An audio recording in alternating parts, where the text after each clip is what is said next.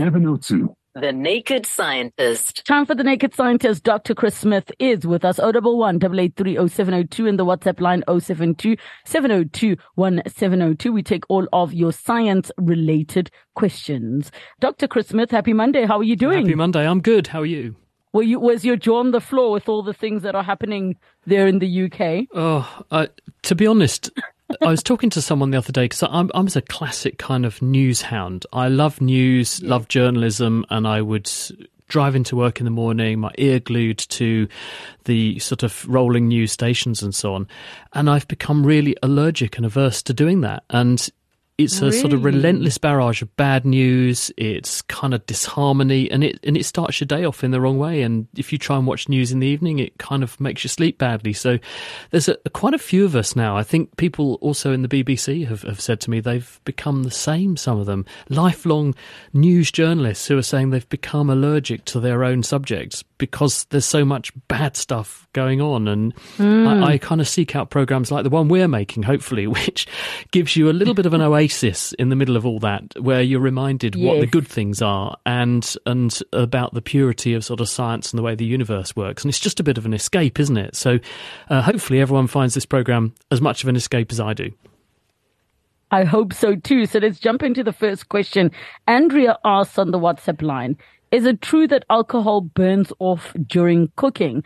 I would even further than ask, doctor, how can you tell that the alcohol has burnt off, especially if you're going to be serving um, food to those that don't drink alcohol? Hello, Andrea. The answer is yes, it does. The boiling point of alcohol is well below the boiling point of water. So if you're cooking food thoroughly, and even if it's not below the boiling point of water, it's still enough energy in the food for the time you're cooking it for to drive the alcohol out of the food. So people have done studies on this, and a tiny fraction of what you put in is going to remain at the end of a good cooking process. It's there really for the other constituents of the alcoholic beverage. It's not the alcohol that's making the food taste the way it does. It's chiefly what you put in that's with the alcohol in, in that bottle of wine or whatever to make um, some kind of risotto or something. The exception to that is if you don't cook the food. So if you have a Christmas cake, for example, and you do what some people do, which is they have a little hole in the icing, and periodically in the weeks leading up to Christmas, they slowly dose their cake with more and more booze, it does stay boozy because the alcohol is trapped inside the cake. It steeps the fruit and the material inside the cake under the icing, doesn't evaporate, and so you do end up with a boozy cake, which, as some people have found out to their cost, can be enough to put you over the limit sometimes if you eat enough of it. But if you cook stuff because you're pushing the temperature up, you will drive off the alcohol, and therefore the risk to your health if you can't drink or don't want to drink is, is minimal, but you will still get the flavour impact. I've got you completely there. All right, here's an interesting one from Tusi Mutsopi from Phosphorus who says, um, apologies for the long question. I would like to ask the naked scientist a question relating to consciousness. During the apartheid era uh, years, some um, guerrillas were hanged for their military operations after being arrested, tortured, convicted, and sentenced to hang at the gallows there would be a time when they are given an option to renounce or show remorse in exchange for an alternative punishment, but they would choose to face the gallows, which is a conscious decision, I believe. Can the doctor explain scientifically what informs a conscious decision? Well, I read a news story. Interesting last, one. Yeah, I mm. read a hmm. news story last week of a gentleman who died in prison because he'd been convicted of a particularly heinous crime, but the evidence was shaky. And he was offered parole after a number of years and refused to take it and said, No, I am innocent. And if I take this parole, I have to accept that I did this, I have to admit to it, and then I have to live with that consequence. I didn't do it. I'm innocent and mm. I'm not admitting to something that I didn't do.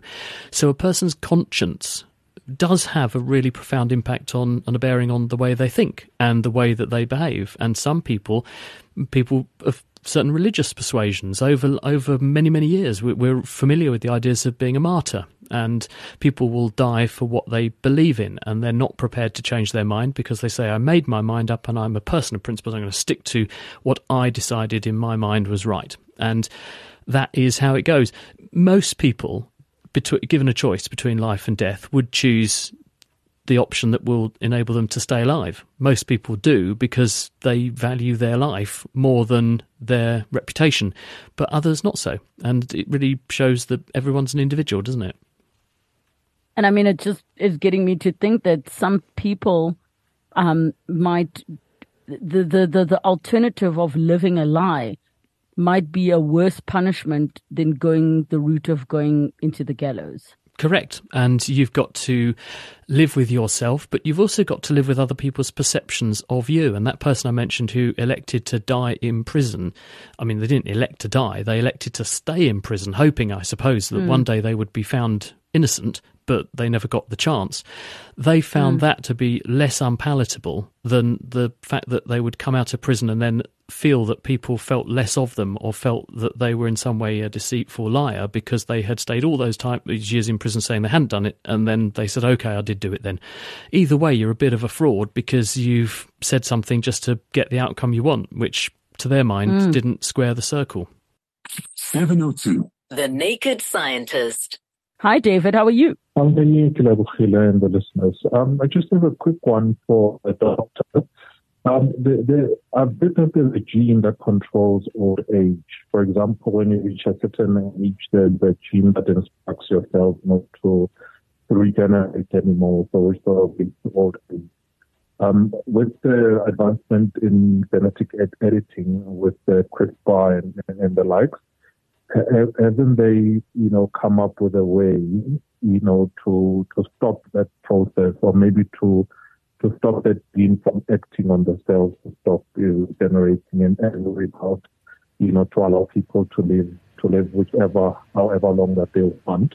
And um, the, the last one is, I mean, our cells listen to us. For example, when you feel negative or you tell yourself negative stuff, you know, do they literally listen to that and do they act accordingly? For example, if you're negative, you know, you start getting sick and you start feeling badly. Is there a communication mechanism of some sort between our thoughts and what our cells do? Thank I'll you so much. Thank you so much, David. So, Dr. Chris Smith, I'm not sure if you're able to hear that clearly. I got all of that. Yeah, thanks very much, David. Perfect. It's a question about the, the issue of aging. And to be perfectly honest, we don't know why we age. We do know what the product of aging is, which is deterioration in our tissues. We get wrinklier on the outside and we get wrinklier on the inside our tissues stop working as well as they did when we were young.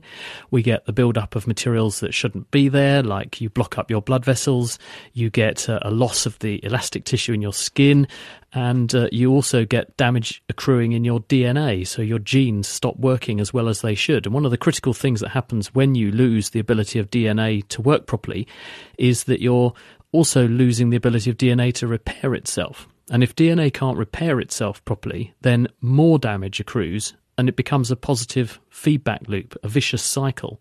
So DNA doesn't repair itself as well.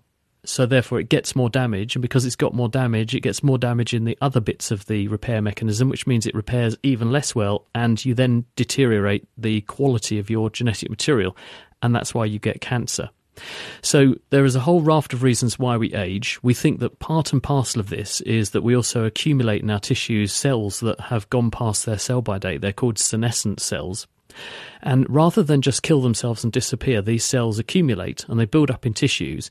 And they don't just switch off, they actively secrete factors into the environment which make other cells behave less well.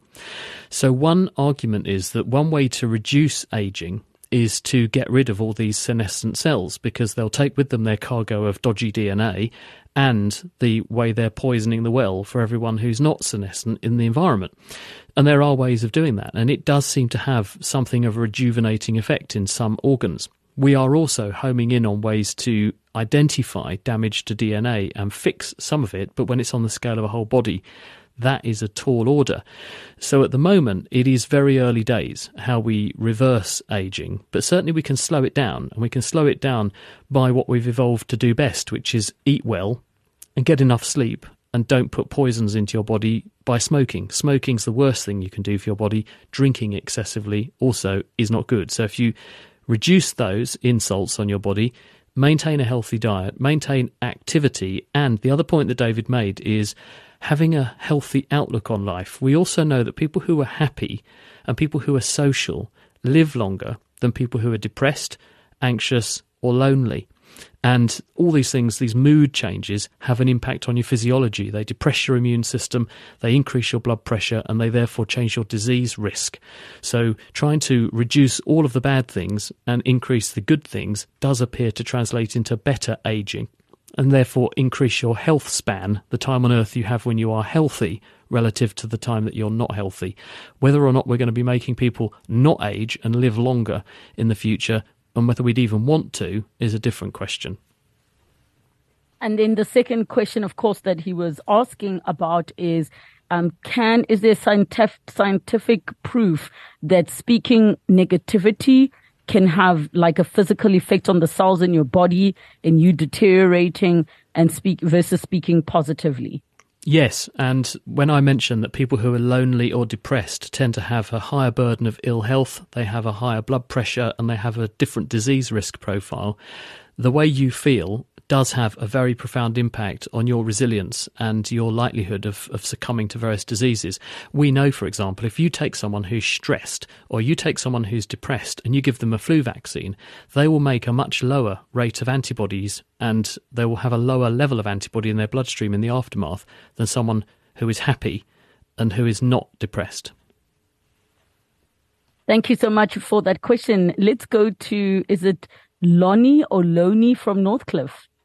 Correct. Thanks for taking the call. Yes. Um, doctor, the, the, characteristic or trait of curiosity is um, displayed in many different species of animal, human beings, etc. Would that be a special marker on the DNA? And if it is, would, it, would that mark be the same on all DNA? Yeah, I get what you're asking, which is is there a gene for curiosity? And the answer is regrettably not. We don't know how behaviours are written into our genetic code. Let's take an example. There are birds that know how to build nests. There are sparrow weavers, for example, that will build nests preferentially on one side of a tree and not the other. Now, is that because it's written into their DNA to build a brain in such a way that that brain has connections that know, in inverted commas, how to make those nests and how to make them in that environment?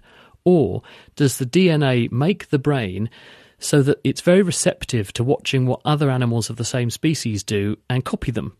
We don't know. So the link between individual genes and individual behaviors is much more complicated than an individual gene and it's whole constellations or groups of genes that all work together to give us our characteristics, our nature, behavior, different personality traits, and so on as humans. And the same is also true for animals, in the same way that you can breed animals that tend to have a particular behavior trait. There are some dogs we know are prone to be more violent than dogs which are bred to be more passive and calm and good company. So there have to be genes which are involved in that because they're patterning the way that the brain works and they're inherited and therefore it has to be a genetic thing. But which ones it is and how they achieve those behavioral outcomes, we don't know. Therefore, what genes make an individual curious, we don't know. But the product of those genes is a brain that's structured the way it is, and that brain that's structured the way it is has circuits that make an animal novelty seeking, including humans. We're always seeking out novelty. Why? Because novelty is where rewards are, including the rewards of feeling good and feeling that you've you've got enough to eat and enough to drink. And the way you find food and potential resources is you seek out novelty. Thank you so much uh, for that question, uh, Lonnie. Let's go to Roger in Midrand. Hi, Roger. Hi. I just want to ask the doctor a question. Uh, I'm going to laugh because everybody loves asking Dr. Chris Smith this question. Go ahead. Okay. Uh, do you believe in the existence of God? And if, if yes, tell me why. Mm. Um, I, I don't believe in God because I'm not a religious person, but I don't believe that science is in any way incompatible with religion because the two things are completely different. And if you think about it, well, the Bible story is all about creation. Genesis, the Bible begins with God making the world. So if you said, well, is there a scientific correlate for a moment of creation? Well, yes, there is. There's the Big Bang 13.8 billion years ago. So you could argue that that was the moment of creation, when the universe got created. Do I believe that if there was a God that, that things would be different? No, I don't, because if you've got to have systems that work in a certain way. And if you were God, then you would have an earth that would work with the way that it has, with the relationship and principles of biology and so on that we we do see. You wouldn't have bizarre interventions that suddenly made things happen that didn't fit some kind of logical framework or biological framework like evolution. So I think nothing we've seen scientifically rules out the existence of God. But that doesn't mean that you teach religion in a science lesson, and it doesn't mean that you disparage people who happen to have religious beliefs for scientific reasons unless they say things that are completely at odds with what the science is saying. So people who say the earth is 6,000 years old, that's completely misguided. The Earth is much older than that. The Earth is is about four thousand five hundred million years old, much older than that. So there are some things where you shouldn't try to use religion to have a scientific opinion, and you shouldn't try and use science to disabuse people of their religious convictions. And the two are not necessarily bad bedfellows. There are no, there's nothing in science that says you can't have a religion and you can't have a God. We just haven't found that God yet. But equally, God should not be influencing our science lessons. Science is based on empirical fact and on hypotheses that we do experiments to test. Dr. Chris Smith, this is why I absolutely love your work because wow, that's all I can say about you. Wow, wow, wow. Mit Asana erhalten Sie Einblicke in sämtliche Arbeitsvorgänge. Sie können Projekte teamübergreifend überwachen und alles von der Priorität über den Status bis hin zum Fortschritt auf einen Blick nachverfolgen. So können Sie und Ihr Team intelligente Entscheidungen schneller treffen. Jetzt kostenlos unter asana.com testen. asana.com